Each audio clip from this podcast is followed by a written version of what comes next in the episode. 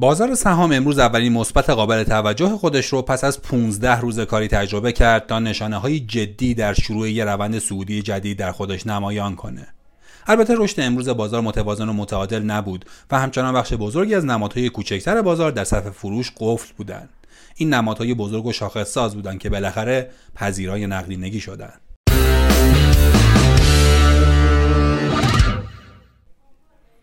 قسمت 204 پادکست بورس پلاس رو تو روز دوشنبه 18 اسفند ماه 99 مهمان شماییم. ما تو این پادکست به بررسی روزانه اتفاقات بازار سرمایه ایران می‌پردازیم. شاخص کل امروز با افزایش حدود دو درصدی مواجه شد و به رقم 1 میلیون واحدی رسید. فولاد فملی و 60 تا بیشترین تاثیر مثبت بر شاخص رو داشتند. ارزش معاملات خود با افزایش 16 درصدی نسبت به دیروز در محدوده 5800 میلیارد تومان قرار گرفت و حقیقی ها حدود 270 میلیارد تومان نقدینگی از بازار خارج کردند. نرخ دلار امریکا و سکه هم نسبت به یک شنبه افزایش داشت و به ترتیب در محدوده 24900 تومان و 10 میلیون 400 هزار تومان قرار گرفتند. امروز یک موج عرضه در بزرگترها در میانهای وقت دیده شد اما به خوبی جذب شد. امروز شاهد 4500 میلیارد تومان صف فروش در بازار بودیم. البته ارزش صفهای خرید بازار هم در همین محدوده بود از طرفی امروز اگرچه همچنان شاهد خروج نقدینگی حقیقی ها از بازار بودیم اما اولا شدت این خروج کاهش قابل توجهی داشت و دوما پس از مدت ها تراز ورود پول حقیقی به صندوق های درآمد ثابت منفی بود که حکایت از حرکت پول های حقیقی به سمت سهام داره. این رقم برابر با 132 میلیارد تومن بود و همچنان حجم معاملات با روزهای اوج خودش فاصله زیادی داره.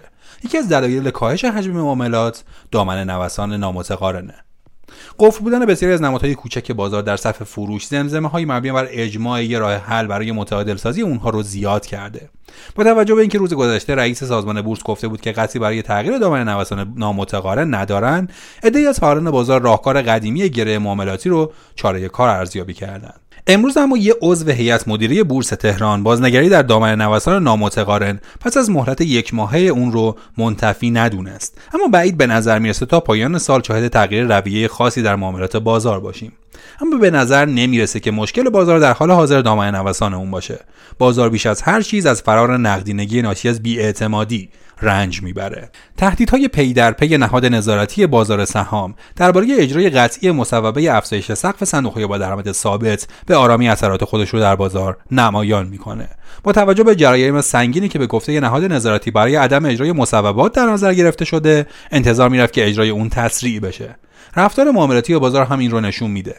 اما یکی از دلایل عدم اقبال به سهام کوچکتر بازار شاید به رفتار این صندوق ها برگرده.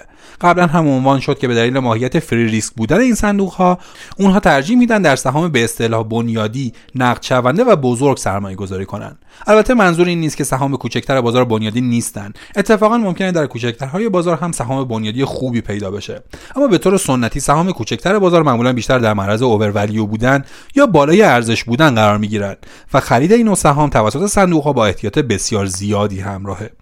بنابراین با این شرایط بازار که عموما کوچکترهای اون قفل در صف فروشن اونها رو با بحران نقدینگی هم مواجه کرده که احتیاط صندوق ها برای ورود به این نوع نمادها رو دوچندان کرده.